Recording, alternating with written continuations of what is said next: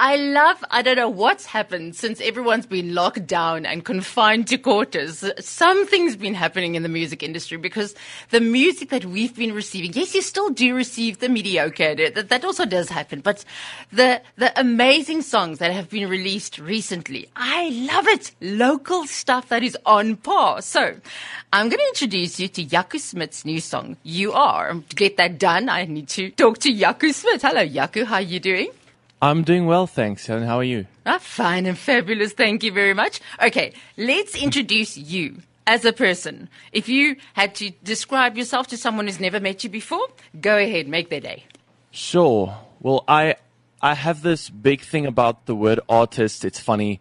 Me and my housemate um, always argue about it, where I don't consider um, myself to be an artist, but rather just responding to art. And yeah, I feel I'm I'm someone who's not necessarily creative, but I love responding. I love just being a musician, but, but just kind of drawing from other people and, and from God's inspiration in my, in my own life. And yeah, I just love to, to create things.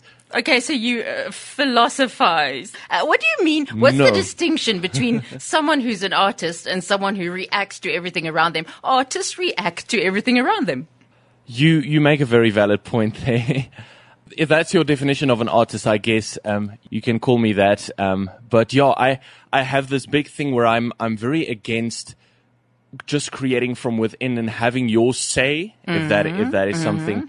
Um, and and I really feel we're all in this together. We're responding to everybody else, and yeah, if that is the a definition of an artist, I guess yeah, definitely. It's it's this a mixing pot of cultures and working together and and responding to each other's works that really really drives me. I I just love seeing other artists grow as well. Um, then and yeah, just working with them as as the producer and also as um, as an artist in my own right. Then Yeah, because I'm, I'm thinking by myself, art, so many times, as much as it is a reflection of what's going on in culture, it also forms culture. It forms our perceptions, our normal.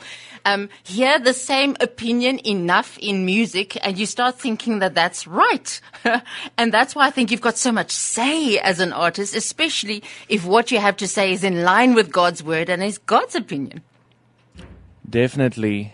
I I love uh, what you said about shaping culture almost almost through our mistakes sometimes, or through um, our, our ways of just coming short and finding our own way around problems, and yeah, maybe even creating something new along along that way.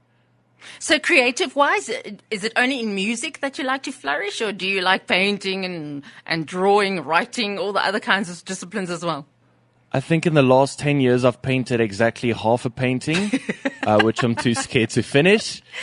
Um, I'm very much uh, into music. I love, I love the whole um, aspect of the marriage of music and film. That is something I would definitely like to visit even more in my life. Um, not that I'm really a filmmaker, but I, I happen to be surrounded by filmmakers. Most of my friends are.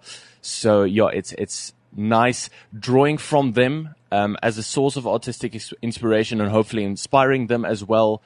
But yeah, I'm very much into music, and that's that's my field. So you'd relate to Louis Brittz. Louis Brittz always used to say, uh, music is the soundtrack to life.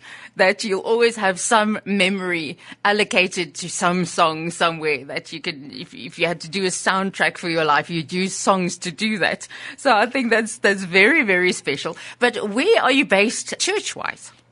Church-wise, I'm at KSM or Kerk Mure. I've been there since before I was baptized, so yeah, pretty pretty long now. Um, and yeah, it's also where I work um, part time a lot of the time, and also I'm a, I'm still a member there. Uh-huh, okay. And saved? How'd you get saved? How do I get saved? Yeah. I think through uh, through the grace of God, I've I've not remembered a time where I haven't been in a relationship with God. I've been raised very Christian, and um, thankfully, I've I've stayed that throughout my life, um, which which has been a great blessing. I think to to be able to mature in your faith um, from an early age. I don't really have a, a fancy story about um, about me getting saved, but it's the same God who did it. So I'm just very thankful for no, that. No, but it's precious to have grown up in actual Christianity where Jesus is really Jesus when you say the word Christian. I mean, that is, that is very special. But you do go to school and especially if you're in creative circles, your, your faith does get challenged with, is what I believe actually true. You know, um, when when people around you grow up in in households where Jesus isn't king or where Christianity doesn't actually mean something, don't you at some stage um, at least have to qualify to yourself that what I, even though I've been brought up this way, the way I've been brought up is actually true. Yes, I, th- I think it's been established that I tend to overthink things. Is already. it? so, um, and and it's it's no different uh, when it when it comes to my faith and, and what I believe. I I tend to to overthink it on a constant basis, and it's it's really um, been an anchor for me to kind of just re- constantly remind myself that it's it's not about justifying it. It's it's not about um, quantifying and, and figuring out why I believe what I believe, but it's about a relationship as well. And I think that's the that's the thing that's been anchoring me all the while, even though I constantly am in this um, battle with myself, um, trying to trying to figure out, okay, but why is it what, that I believe what I believe? It's Mm. it's really just about relationship with God, Mm. and you can't really not believe in somebody you have a relationship with. That's the truth. And you also have relationships with other young people in church. I mean, Theodore van der Spey, when you say that you were involved in Global Week of Prayer, um, that's, that's where people like Theodore, who's also been in church for a long time and knows church politics. And you know, I like this about the young people these days is they don't do stuff just because it's the right thing to do. You don't go to church because nobody's looking over your shoulder anymore. Everybody expects you to not go to church, you know. So the conversations that you young people have there at Church Without Walls, Kerk Sonder Mure, when no adults are present and you don't have to um, impress anyone with your spirituality, do you have interesting conversations about what goes on in church and, and how you can make a difference? my colleagues and I, or like the young people working there and, and also just serving there on a volunteer basis constantly are in these conversations about how to fix the world and how to fix the church. Even though I think we, we seldom get to answers, it's still very reassuring to know that other people are uh, thinking the same way or, or doubting the same things and and really just focusing on a new revival. I think that's that's been a word that's been popping up constantly um, that I've been aware of. Is just revival. How how do we revive? How do we turn away from all the the things that we've kind of accepted religiously, and how do we just turn back to God? And it's been amazing seeing so many people desire that with me. I think it's good that your guys are real. I mean, to just wipe it underneath the rug and try to ignore it and make as if it's not there, it breaks down the confidence you have in God. When you doubt a lot that's happening in the church, it's funny how your disappointment in people sometimes can be reflected right through to your relationship with God as, as if it's got to prove that he's real as well. Um, but prayer is one of the good ways, I think, to get past all of that. It's a weird thing. Connecting with God just wipes away all of these issues, the fluff, you know, the, the ones that have been keeping the conversation going. Um, so you've been praying and that happened in May, didn't it? The, the global week of prayer. Just give us a little bit of feedback. How did it go? It's been surreal. I think I've never experienced something like that um, in my life. Um, for me personally, I have been isolating throughout that whole week of prayer just as we started. I felt as though the whole world was go- gonna um, just come come crashing down because we had all these plans for setting up in a different place and you know driving to the studio to do things.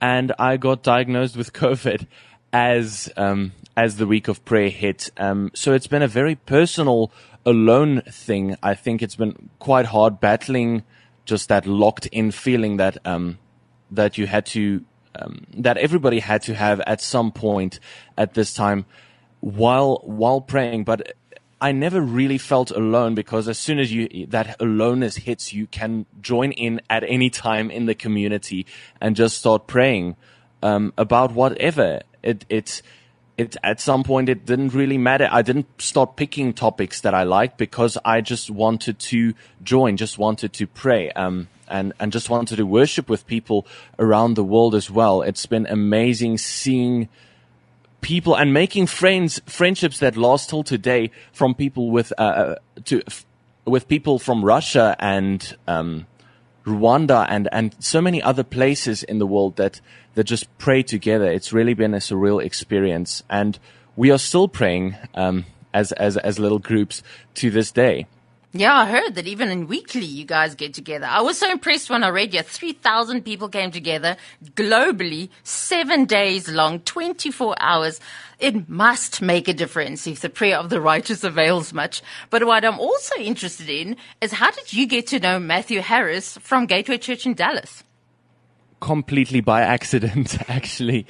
Um, it's it's been one of those um, God works in mysterious ways moments, definitely, because I did not expect to have the song go anywhere um, other than than maybe our immediate circle of churches that started um, uh, Pray United. It's it's been quite strange when when I got um, when I got a call from one of my colleagues saying, "Okay, but Gateway Church is on board." they they're going to get somebody from their side I did not know Matthew personally whatsoever before one of the team members there just set up the meeting, introduced me to him. We chatted for a little while and ended up doing a song together, which was a pretty fast and pretty amazing to be a part of. But how did it work? I mean, you you wrote the song originally, but how did working together practically work? I think it was very trust based. We had exactly one Zoom call where we uh, where we spoke, and it was more or less okay. Hello, Siaku. He's Matthew. This is the team. Uh, introduce ourselves. This is our plan for the song. Do you like it? Yes. Okay. Cool. Then we'll then we'll run with it. It was it was quite strange just leaving it at that and and saying okay but here I'll WhatsApp you the the track and then he'll Dropbox me back some vocal files and everything really just happened without much communication. Okay, so but did the mastering and the mixing happen on that side, or did you do it in your studio and he just added his voice, or how how did it work? I uh, I basically built uh, a track and sent over a, a, scratch vocal track with me just singing uh, my part as well as his, which he could then remove and then just overdub and sing all of his parts on his side which he sent back to me for uh, for mixing. The radio release was then mastered by uh, Nadia, which I'm very thankful for. Um, very dear friend and such good ears. Mm. also contributed a lot to the project. But it must be so satisfying when you receive the song and it sounds amazing and people start giving you some feedback, isn't it? It was insane. It was so fast paced because I think I think the release happened within days of the prayer week actually happening. I don't think the song was even on iTunes. It was just out on YouTube and um, shared to the people on the Pray uh, United Zoom group. And it, it was so fast paced and just getting an overwhelming amount of feedback in a very short time. Uh, very positive and supportive, which I absolutely loved. It's always nice when you get reassurance for a lot of hard work. Yeah. So it's gone out there. Where do people get it? You can find it on YouTube. There is a lyric video available for that or on all your major streaming platforms such as iTunes, Spotify, Deezer, and the likes. Um, you can find it over there. We have been working on a couple of translations, uh, including a Spanish, Zulu, and hopefully a couple of other languages, including Afrikaans version, which would um, come out throughout the course of the year still. Oh, that's exciting. Okay, so if people listen to the song, because we're going to play the song up next, it's called You Are. Um, if people now listen to the song, you've written those lyrics, it's taken you how long to capture exactly what you want to say? What is it that you want people to hear when they hear the song? I think it started out with more or less the same vision that the prayer week started out is just people returning to God, knowing that He is God and we are His people. Um, and I think that immediately went to my head as, okay, but we need to proclaim you are God, you are this, God, you are um, our provider, you are our king, you are Lord above all. And I think that is the, the center point of the song is as well why the bridge sings about it. I think I got it from Psalm 96. It's just nations proclaiming God's glory and everybody coming together and reestablishing God as our king and our provider.